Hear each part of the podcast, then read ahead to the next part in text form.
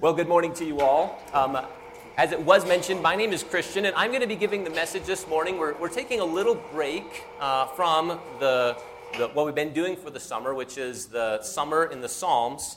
And uh, we're taking a break for uh, a little bit uh, more reasons than, than just baptism. As also was mentioned, we're going to have a, a, a little conference on the subject of missions. And uh, that means some missionaries are going to be coming and they're going to be sharing. There's going to be a stepped up time with missionaries and hearing reports and, and the ability to pray and the ability to support them. And uh, so I'm actually going to bring to us a missions themed message this morning. Um, so, uh, with that, let me go ahead and, uh, and pray to get us started. Our Heavenly Father, we give thanks that we can gather together uh, once again. We give thanks uh, that it is the majesty of your gospel that has drawn us because so many different people, so many different stations and walks of life have no other reason to be together but that your gospel has worked. Lord, help us to appreciate that. Help us to value uh, what your gospel is and what it does. And by extension, to value everyone that your gospel touches and draws together. So we give thanks for the baptized uh, people that were, uh, we witnessed this morning. We pray your hand of blessing over them, but even so, help all of us who are already baptized to hold our baptism special and that it would constantly remind us that we belong to you. Lord, we thank you for your word. We pray that it would accomplish its work for which you sent it. We ask these things in Jesus' name. Amen. So, um, if you would turn to Philippians, we'll be in uh, chapter 4, and um, picking up in verse 10, I'm going to read verse 10 all the way through verse 20 this morning of Philippians 4. Paul says this I rejoiced in the Lord greatly that now at length you have re- revived your concern for me. You were indeed concerned for me, but you had no opportunity. Not that I am speaking of being in need, for I have learned in whatever situation I am to be content. I know how to be brought low, and I know how to abound in any and every circumstance. I have learned the secret of, being, of facing plenty and hunger, abundance and need. I can do all things through him who strengthens me. Yet it was kind of you to share in my trouble. And you Philippians yourselves know that in the beginning of the gospel, when I left Macedonia, no church entered into partnership with me in giving and receiving except you only. Even in Thessalonica, you sent me help for my needs once and again. Not that I seek the gift, but I seek the fruit that increases to your credit. I have received full payment and more. I am well supplied having received from Epaphroditus the gifts you sent, a fragrant offering, a sacrifice, acceptable and pleasing to God. And my God will supply your every need, uh, every need of yours according to his riches and glory in Christ Jesus. To our God and Father be glory forever and ever. Amen. Missions is a, a, subject that has been very familiar to me because it's actually the environment that I grew up in. Um, my parents purposed to become missionaries long before I was born, and long after I've left the home, they are still in missions today. Um, and so I'm what is, uh, is commonly called a missionary kid, an MK. And uh, there was a huge amount of variety in our lives. I, I got to travel to many places, almost innumerable. Um, we visited huge cities and very rural villages. Um, we made countless friends. I witnessed mass conversions, okay? Um, and I was able to meet those types of people behind those crazy missionary stories that you hear about. Like like the, the story of the guy who was plotting to kill a local missionary and instead met the Lord. And so now the two of them are serving the Lord together. I met people like, like that. Okay? Um, now, I, am telling you this because I want you to know that missions is something that was very familiar to me on the one hand. But I would also like to tell you this morning that missions was something that I also overlooked. Now, how can that be? Well, there, there's a sense in which when you become so familiarized with something, you, you can make all kinds of assumptions about it without ever having really looked at it closely. As a matter of fact, I'd say this is a common experience when you're growing up. And so we'll pick cars. Now, if you press me, I really don't know very much about cars, so please don't press me very hard. But as a kid, I thought I knew and understood cars, right? Cars, they, they come in different colors, they come in different shapes. some cars drive fast, some cars drive slow, some cars need to take a break on the side of the road, like, like ours did pretty frequently. And, and there was, in my mind, a lot that I knew about cars. But as you get older, and if you ever have to own a car, you begin learning that there's a lot more that you need to know. And a great deal about what you need to know about a car isn't its color, uh, isn't if it drives this way or that, it's what's under the hood. And so when I'm talking about missions, I'm saying there was a lot of things in the exterior of what we did that I was very familiar with. There was a lot of things that I would say are under the hood of missions that I really needed to know. And, and one reason why I like this passage from the end of Philippians so much is because I think it is a good look under the hood of what drives missions, what drives missions activity. And we're at a moment in our church where we're actually striving to regain kind of old purposes and commitments that this church had. And so, uh, long ago, this church uh, uh, purposed to hold a missions conference pretty routinely, uh, often so that it would help the, uh, the, the, congregation and the church to be well informed of what our missionaries uh, experience and what life is like and how can we better pray for you and serve you. And I'll just admit to you, it has been many years since this church has done that. And so, right at this moment, I actually think it is a great time to have a look under the hood, biblically, what should drive missions? And I think that there's three things that this text brings to us that are really important that are under the hood. And so, three lessons. They are the gospel creates a mighty salvation. And the gospel creates a meaningful stewardship. And the gospel provides for its servants. And I'm going to try to convince you that that is what is under the hood of this thing we call missions. So, the, the first part of this then is that the gospel creates a mighty salvation. Now, if you look closely at our text, you're not actually going to see those particular words there. And uh, so I'm going to I'm gonna put it this way.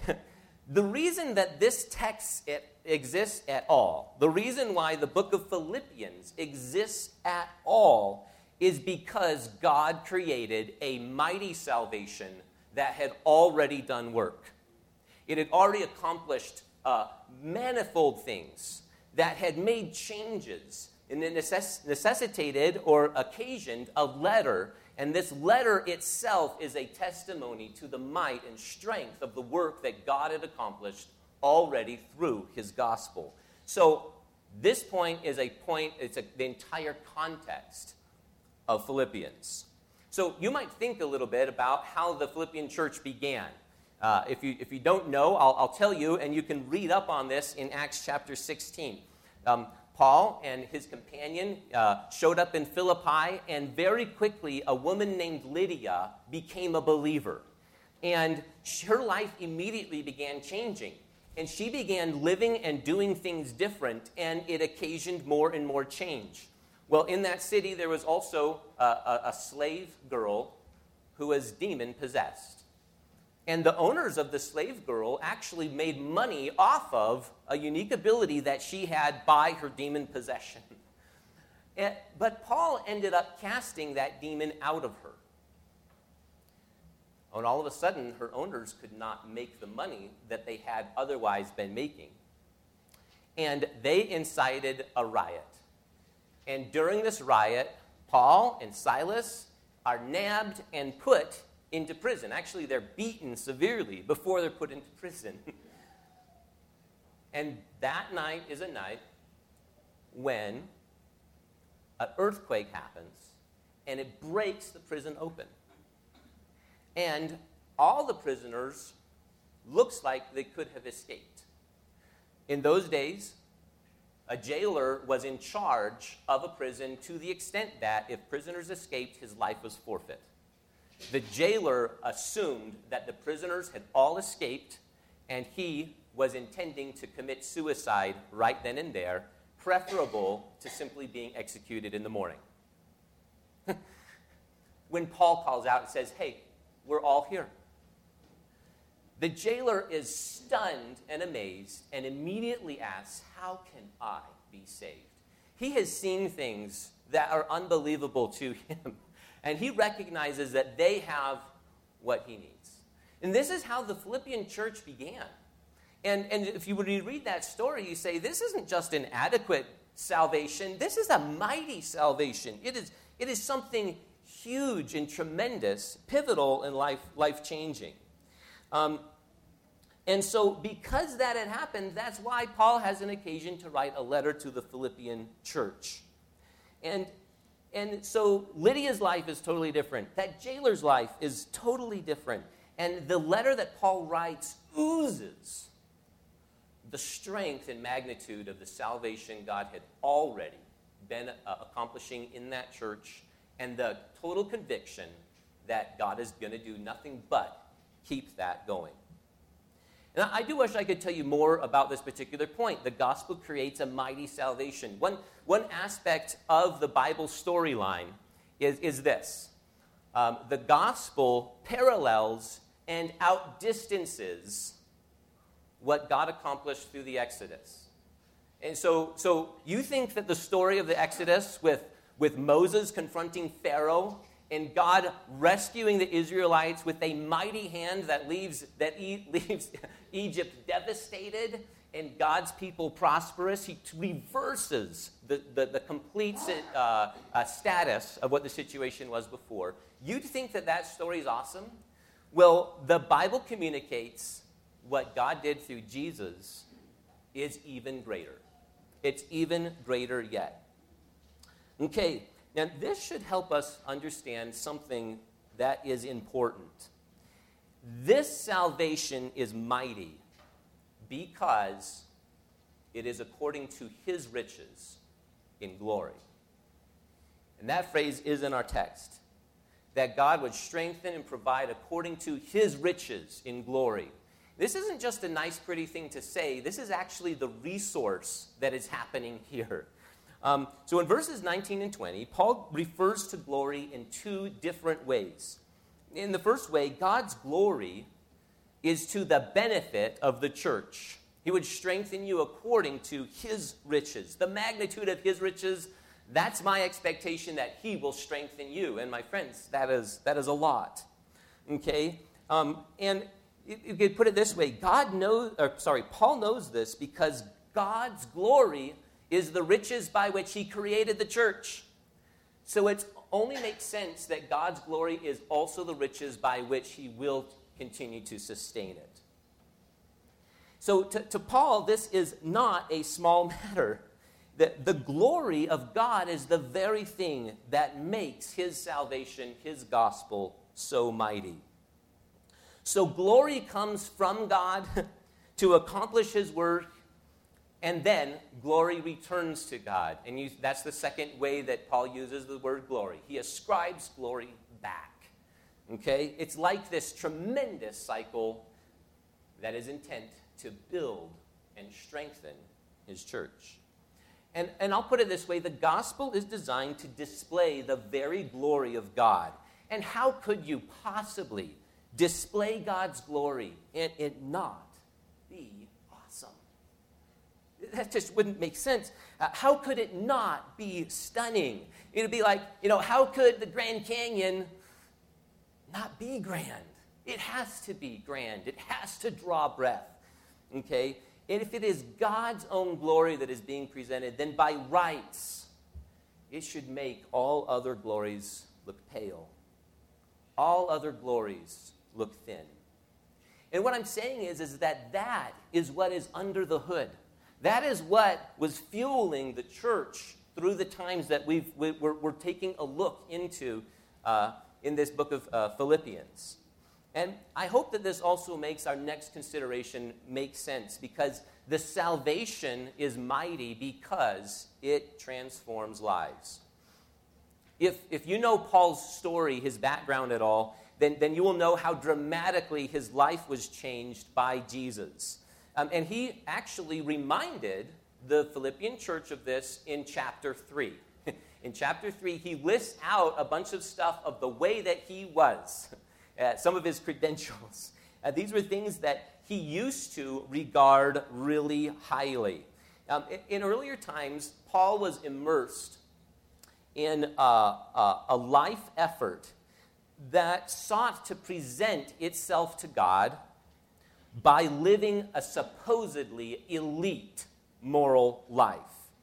Um, and so, what, what Paul had sort of thought was that what went wrong with the Israel project earlier, and the reason why they went into exile is they did not do a good enough job in, in, in obeying God. And so he was part of a Pharisee group. The Pharisees were out to demonstrate how to get it right. And uh, it, was, it was rather interesting. So let, let me, um, let me read uh, the things that he lists here. Um, he says, If anyone else, this is Philippians 3 and is picking up in the middle of verse 4, if anyone else thinks he has a reason for confidence in the flesh, I have more. Circumcised on the eighth day, of the people of Israel, of the tribe of Benjamin, a Hebrew of Hebrews, as to the law, a Pharisee, as to zeal, a persecutor of the church as to righteousness under the law, blameless. And that's what Paul was striving for. And he thought that that was how you presented yourself to God and either uh, encouraged others to do the same thing you did or shamed those who would not. Okay? And so Paul looked down on any form of compromise. As a matter of fact, when the Christian church came about, he, as a Pharisee, identified the Christian church as severe compromise. And that's why he persecuted the church. His zeal for the purity of what he thought one should be caused him to persecute the church heavily. Okay? Ironically, his effort to defend what he thought was true of God was literally only defending his own ideas. And he was far removed from God's real enterprise. He was far removed from the gospel that God had already accomplished, and he was in opposition to it. He was the most unlikely convert that you would ever probably see. And so it is amazing, it's stunning to see what happened. You know, Paul is writing the book of uh, Philippians, this letter, from prison. And in prison, he's in uh, some form of confinement. He's not at full liberty, but he's writing this about how he used to be. And I bet that it crossed his mind back then, I never imagined. I couldn't possibly have imagined I would be doing now what I'm doing. Okay? That my life would look so different. And I bet he also thought that back then I thought I was free, but I was so enslaved. And now people think that I am prisoner, but I have never been so free. I mean, you can just feel this joy bubbling out of the book of Philippians. And that is a mark, not just of a, a mere salvation, that is the mark of a mighty salvation that has utterly changed a life from where it was. Paul is writing to people who have also experienced change like that. And he's motivated because they together want to see more of this. And that leads us to the final point under this. Because of this, we should consider this salvation is mighty because it motivates the church. So it's, it's very clear that the gospel is the central driving force in the life of the early church. It revolved around this thing called the gospel. They had no other resources. Okay? Um, uh, but in our text, Paul says something that's a little curious. And let me try to draw your attention to it. In verse 15, he says, And you Philippians yourselves know that in the beginning of the gospel, when I left Macedonia, and, and then he goes on, and we'll, we'll talk a little bit about what he goes on to say. But I'd like to, I'd like to draw your attention to something curious. He says, In the beginning of the gospel, when I left Macedonia. Now, if I was to ask you, hey, when was the beginning of the gospel, what would you think? You know, um, I think that you would likely say something that sounded really wise, like maybe when Jesus rose from the dead. All right? That was the beginning of the gospel. And, and Paul here says, in the beginning of the gospel, when I left Macedonia. That's a very curious thing to say, don't you think? Um, well, what I'd like to say is that when, when something becomes centralized in one's goals, one's motivations, one's, one's fixation, we actually talk like this sometimes. We actually nab something that is a big, uh, it, it has huge implications and it's, it's really wide, and we nab part of it and we index part of our life off of it. And that's actually what Paul is doing here. So, so my friends, Paul is not actually saying that the gospel began when he left Macedonia. All right? Uh, he's not actually saying that, but what he is saying is the gospel's work in Macedonia and this region was beginning. The gospel was reaching, and so that's why he uses that language. But just by virtue of talking like this about that gospel indicates how central the gospel was. It is a life indexing uh, uh, moment, uh, kind of like for us when a life indexing moment. Well, number one was when we had our first child. For us parents, we actually know that that is a life indexing moment, but sometimes you don't quite know how big it's going to be. But in our case, we had a second one.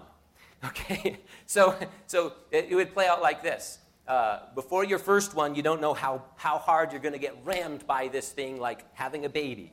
All right? And then you stagger out from under that, and people are chatting with you, and you'll say something like, oh, that was before we had kids. I'm not expected to remember that. All right? But then later on in life, it happened again. And what happened is we didn't just have another baby, we had twins.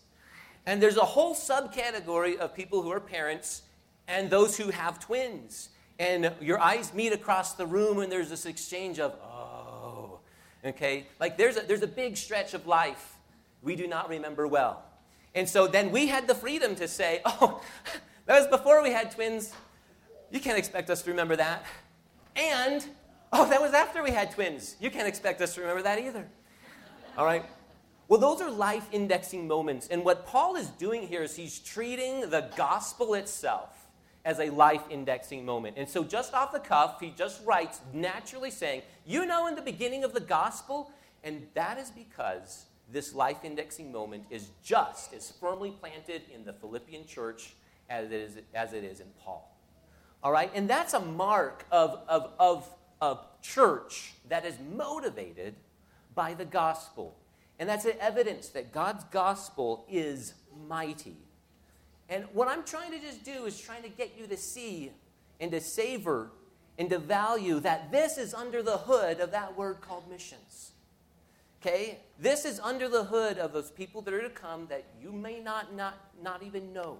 This is under the hood of why they purpose their life to go in that direction. And I'm going to say this is under our hood of those of us who profess to be Christians and followers of Jesus. So it's good to know what's under the hood, but I have to tell you, there's also more. And, and, and so the, the next thing about what's under the hood is this the gospel creates a meaningful stewardship. And, and one thing that flags this out and brings it to quick attention is that Paul uses the language of financial accounting in verse 17. He says this I seek the fruit that increases to your credit. and that term or the phrase increases to your credit is actually financial language that Paul nabbed and he threw it into, well, ministry. Um, and Paul is complimenting them, and Paul goes on to describe the financial gift that this church had pulled together and had commissioned probably one of their own to take over a great distance to wherever he was in prison, possibly in Rome, but we do not know for sure. And that gift arrives, and Paul compliments them and says, This increases to your credit. And then he goes on to describe it. It says, A fragrant offering, an acceptable, a sacrifice acceptable and pleasing to God. And, and what this indicates is that even though salvation is God's doing, the gospel is God's creation, and you did not earn that gospel, you did not contribute to that gospel except you provided something to be saved. The same gospel is still designed to create a meaningful stewardship in which Christians should be motivated to go on pleasing God. Christians should be motivated to say, what would be an acceptable sacrifice that is pleasing to God? How can I conform my life even more and more to that? Now, it's important to recognize then that this is not to attain a higher level of salvation or a special privilege before God. No, but rather it is to reflect the quality of salvation that is already there. So let me, let me, let me try to put it this way. Um, if I have a tool that is broken, and that ha- happens often enough in my life, okay? So, uh, not too long ago, I was using a specialized drill, and something was going out, and it would, it would not engage when I pull the trigger, all right? And so I was trying to use it, I was trying to do fastenings, and I, I found I couldn't rely on this particular drill. And guess what? Trying to use that drill didn't fix it. Can you imagine? Okay, so what would it take to fix the drill? Well, using the drill isn't going to fix it. Instead, that drill actually needs outside intervention. So one day, I sat down, opened the thing up, cleaned a whole bunch of contacts and stuff, and put it back together, and guess what? It worked. Fantastic. All right, did using the drill fix the drill? No. It had to be fixed from the outside. But my friends, what is the evidence that a drill has been fixed? It works. It works. Let's put this in a, a big picture if we can. The Bible presents a picture of Adam being a very special servant of God. He's distinguished from all of creation and placed in God's own garden.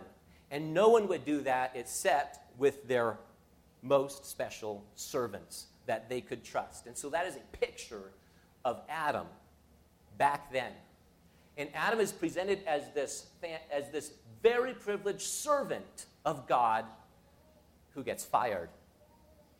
Because if you follow that story, he is expelled from the garden. He's put out of God's, uh, God's presence. Before, he could eat out of the garden, he could eat out of God's own bounty. But afterwards, he is said, God tells him, You have to grow your own.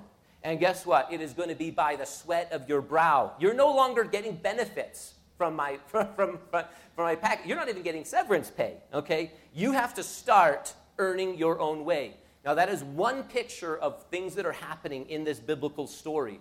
And the rest of the Bible story engages in how would God call his servants back?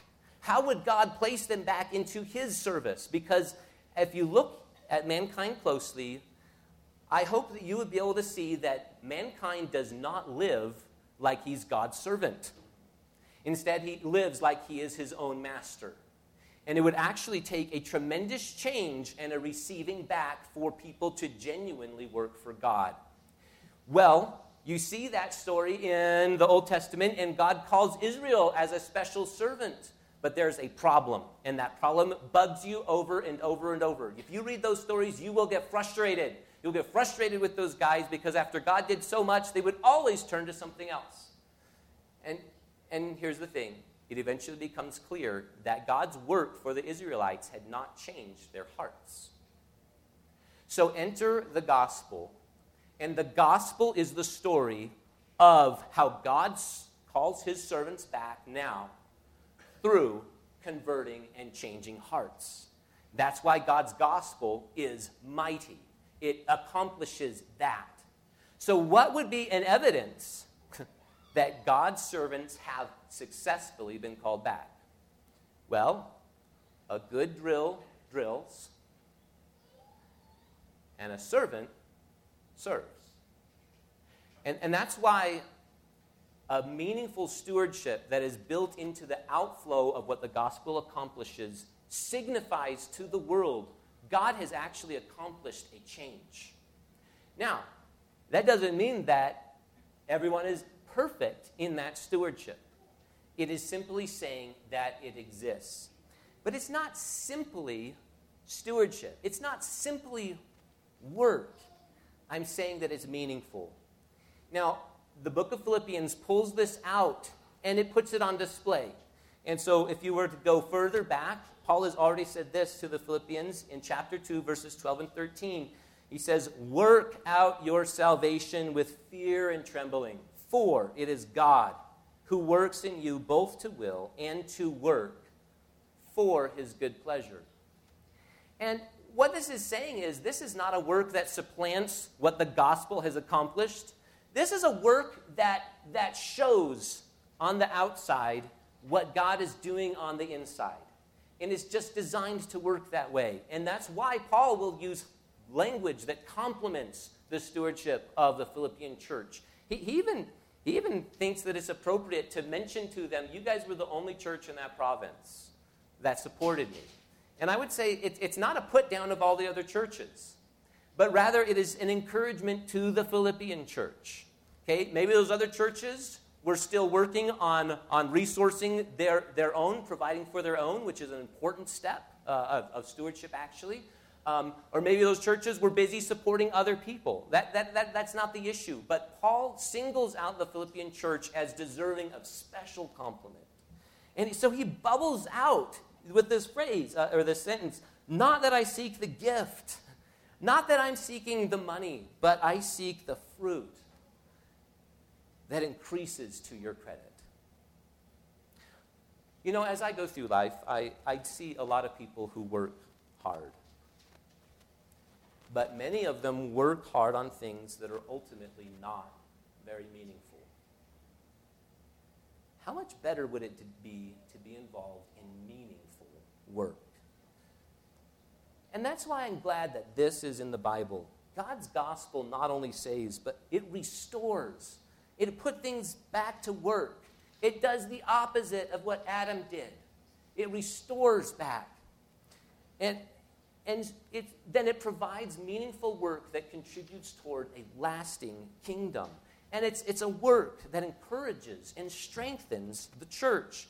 And so it should be meaningful to be able to work for God, for your work to be counted uh, for, for, his, uh, for His kingdom. And it should be meaningful for the power of the gospel to be made visible that, by actions that bless and encourage others. And, and so when we're talking about what's under the hood, we need to see that the mighty gospel is, a, is accompanied by a meaningful stewardship. And it's designed to be visible. It's designed so that others can see that it's there. It's designed to, to yield fruit that tastes good. So others will be blessed and strengthened by it and want more of that fruit and so further the work of the gospel. You know, I, I actually do think that that is a pretty good motivation to attend a, a missions conference. I think that it's a tremendous stewardship opportunity that is coming our way. And that it's, um, it's just part of a work that has ongoing opportunity to be invested in other lives that are doing that work and partnering in those ways. Before I before I leave the subject of stewardship, let me just give a, a, a couple bits of, well, I hope it's wisdom. We already know uh, that this stewardship is not to attain a better standing before God, but it is supposed to be pleasing to God by showing that his gospel has worked and, has, and continues to work and continues to call us to grow. Uh, now, a stewardship mentality then is appropriate for all Christians, whether they're going to be involved in international missions or not, uh, or anything else. Stewardship is a claim on our lives simply as believers. But built into that word stewardship, it sounds like there's good ways and not so good ways. Let me just throw you a couple of, of tips if I can. Um, the Bible makes it clear that proper stewardship begins with faithfulness in small things before reaching for bigger things. Uh, I, something that I heard that I thought, this is good. Uh, a little, little statement. It says, Don't expect God to use you as a lighthouse if He cannot first use you as a candle. Let me repeat that. Don't expect God to use you as a lighthouse if, you can't, if He cannot first use you as a candle. So much testimony of the quality of the gospel is carried by candles burning. Over and above the big, flashy, and the sensational things that are out there. As a matter of fact, I, I believe I know missionaries that I wish I could sit down and say the same thing to because it's sometimes human tendency to say, well, let's not worry about this small stuff. Let's reach for the big. But stewardship in God's kingdom is faithfulness with the little things, and that makes you even more qualified to be entrusted with the bigger. Well, well, what would that look like? Well, it would mean tending to things at home, relationships at home. If you're the dad, being a faithful spiritual leader at home. If you're the kid, obeying your parents at home trying to get your relationships there and elsewhere to simply evidence more of the fruit of the Spirit. Making a long overdue apology to someone that you might have hurt. Maybe seeking a mentoring relationship that will help you grow, or attending a class that would help you learn and equip you for other things.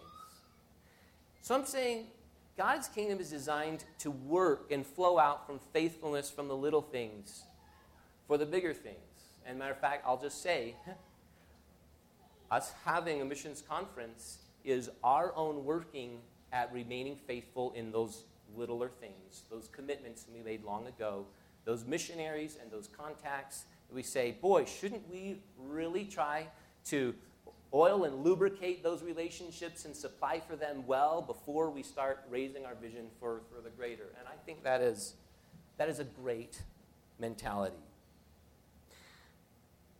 Stewardship should also cause you to evaluate what are good areas to serve in.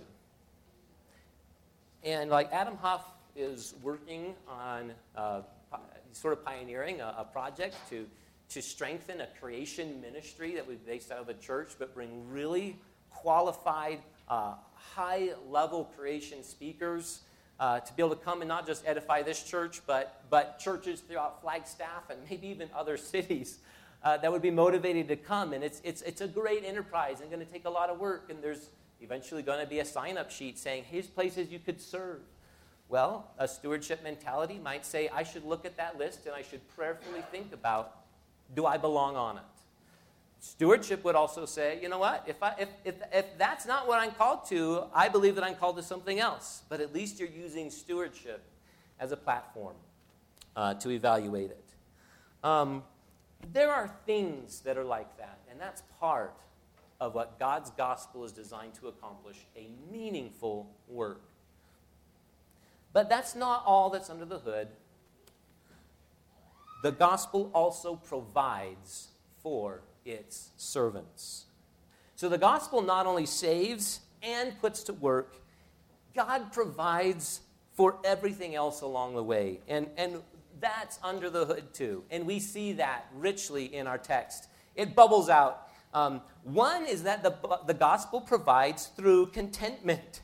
And uh, you, you can really catch that in how Paul talks about these things. He says, I know how to be brought low and how to abound in any and every circumstance. I have learned the secret of facing plenty and hunger, abundance and need.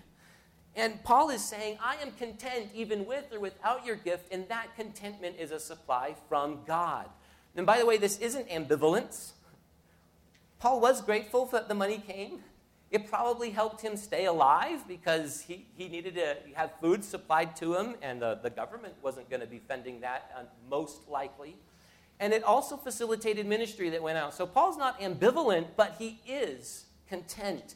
And that's one way that the gospel changes hearts and it provides for its servants by helping them be content wherever they are.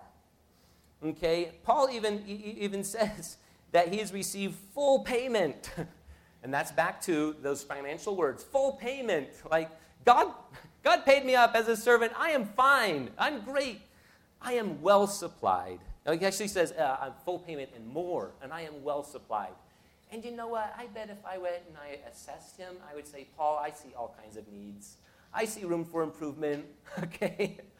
But to Paul, what God has supplied in his life vastly outdistanced the rest of his circumstances, and he is content. There's no way that the earlier Paul would have ever been like this. That gospel is mighty. But the gospel provides in more ways than just that. So, another one is the gospel provides strength to do the right thing. I think it would be a mistake if you read uh, what Paul then says in verse 13 I can do all things through him who strengthens me. I think it'd be a mistake to read that as if Paul could then decide, whatever I want to do, God will help me do, and he'll strengthen me to do it. I don't think that's what he's saying. What he's saying is, I can do all the things that God takes me to. okay? Through him, it gives me strengths. I can survive a shipwreck. Okay? I can survive prison. I can survive flying, uh, floating out in the sea for days because he actually mentions that that has happened to him in other places. Okay, and he's like, everything God takes me through because of my commitment to the gospel, he provides the strength for me. And that only makes sense if God is providing for his servants. Okay, another way that provision is made is that the gospel provides by motivating concern for other servants. So we saw how Paul rejoiced at the gift that the, the Philippians sent him. And in this, Paul is recognizing that the gospel was working in them. And, and, and that kept their concern for him going. Um, and this is a way that the gospel provides it provides through other believers. Other believers who are aware enough to say, God, do you want me to provide something for somebody else? And there's, there's a lot of ways that these things play out and happen. Um, and this is one reason why I believe that the subject of missions is also a subject for the health of the church. It's actually a reflection of, of a church. Does it have an outward focus? Does it care? Does it, does it remember its, its missions, uh, its missionary faces? Is it involved in prayer for them? These things spin out of a gospel help, uh, operating healthfully. And that's why I think missions accomplishes even more in the life of a church than just missions.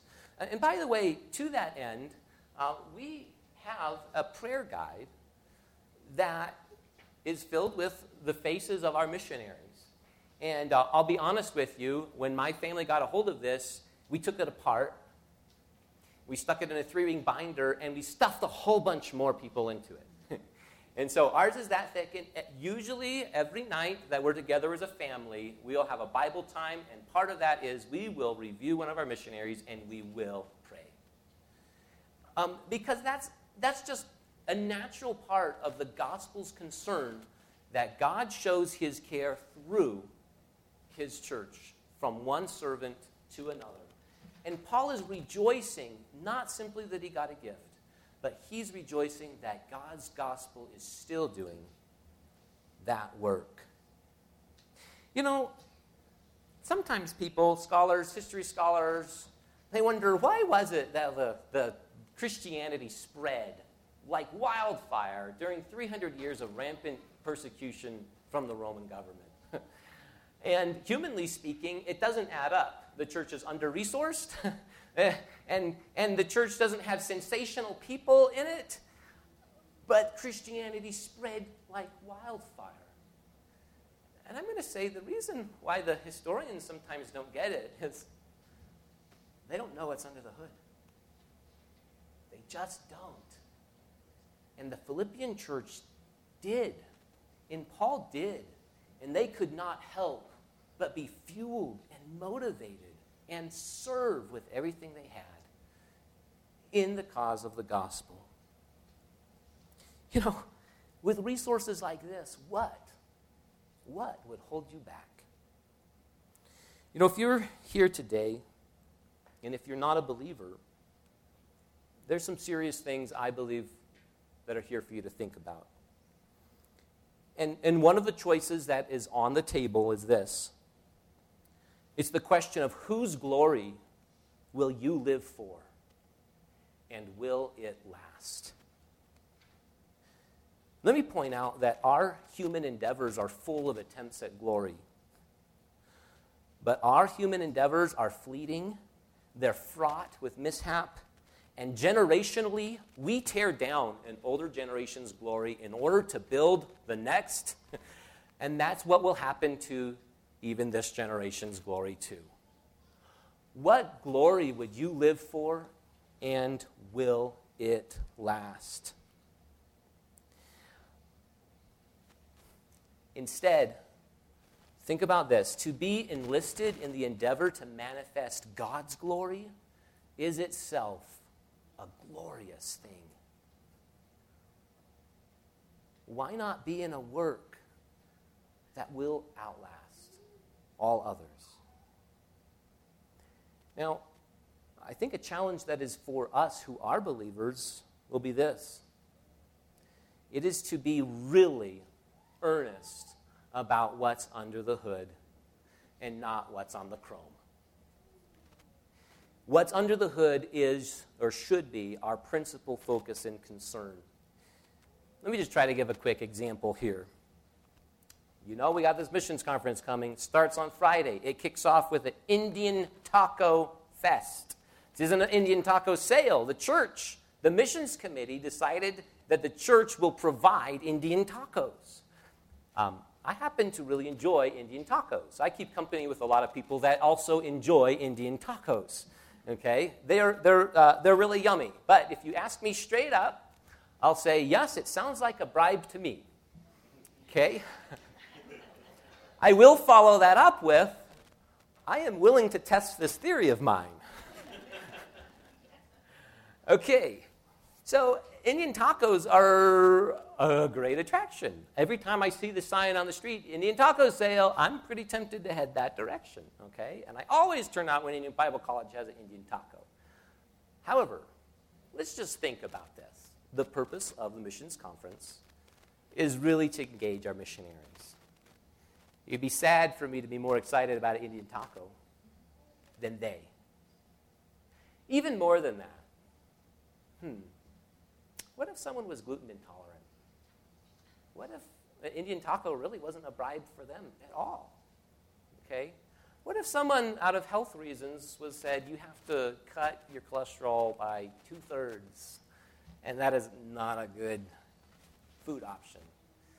What if somebody's training for a sports event, a marathon, and they're like, I can't really eat that food?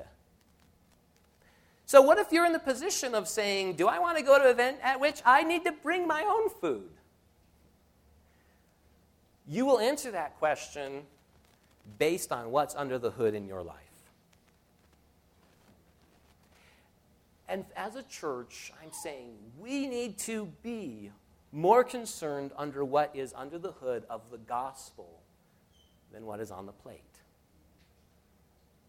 So think about that. Hmm. You know, if you're a Christian uh, who is a younger Christian, a younger believer, we've mentioned a lot of things that I believe are important for growing as a follower of Jesus. Who you spend time with will greatly impact the stewardship choices that you make, the stewardship choices that lie ahead. And I would encourage you in the direction of deliberately making choices to incorporate those kinds of relationships with others who are clearly doing a good job in stewardship, with who are clearly following a path that they're growing as a believer. Incidentally, missions conference might be a good way of meeting some of those folks. But you also might want to sit down and look at your calendar and ask this question Am I prioritizing things of little importance? How can I make the gospel more evident in how I spend my time or the nature of conversation that I keep? Think about your prayer life. Does it have anything like this in it? Does it need to add something like this in it? You can pick these up right over there on the table if you want. But if you've been a Christian a long time, I suspect I've only told you things you already knew. Maybe it was good for you to hear them again. As a, as a matter of fact, uh, I have to hear reminders over and over weekly in my life. But I think there's some very practical things that is worth thinking about here. Have you ever thought about following up with somebody six months after they were baptized? Say, hey, how's that going? I, I saw you make a public commitment. I'm following Jesus. And I witnessed that, and I, I just want to know how's that going? Is there a way that I can help you? That's one reason why we might, one reason why it's healthy to have baptisms in a church. So that the church can say, hey, I remember that. How is that going? How is that following up? You could think about inviting other people you know to an event like a missions conference. You could think about initiating correspondence with missionaries so you could be in deeper touch with them on a personal level to say, How is it going? I want you to know, I want you to know we prayed for you last night when we were praying through our prayer guide. Understanding what is under the hood should make a difference.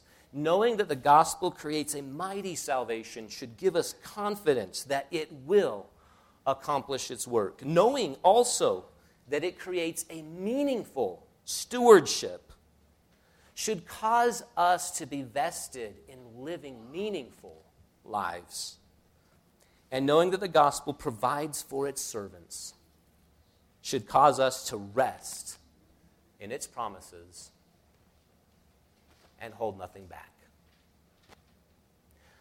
Our Heavenly Father, we give thanks that you provided a mighty salvation that changes lives, that gives us meaningful things to do, and that provides for its servants. We pray that you would help us individually to, to continue to grow in ways that reflect the magnitude of your work, and that as a church, we would also strive to do that as well. Help us to be faithful in those little things so that you would entrust us with the greater, not for our glory, but so that your name would be magnified and that the message of the gospel would simply look stunning. I pray and ask these things in Jesus' name.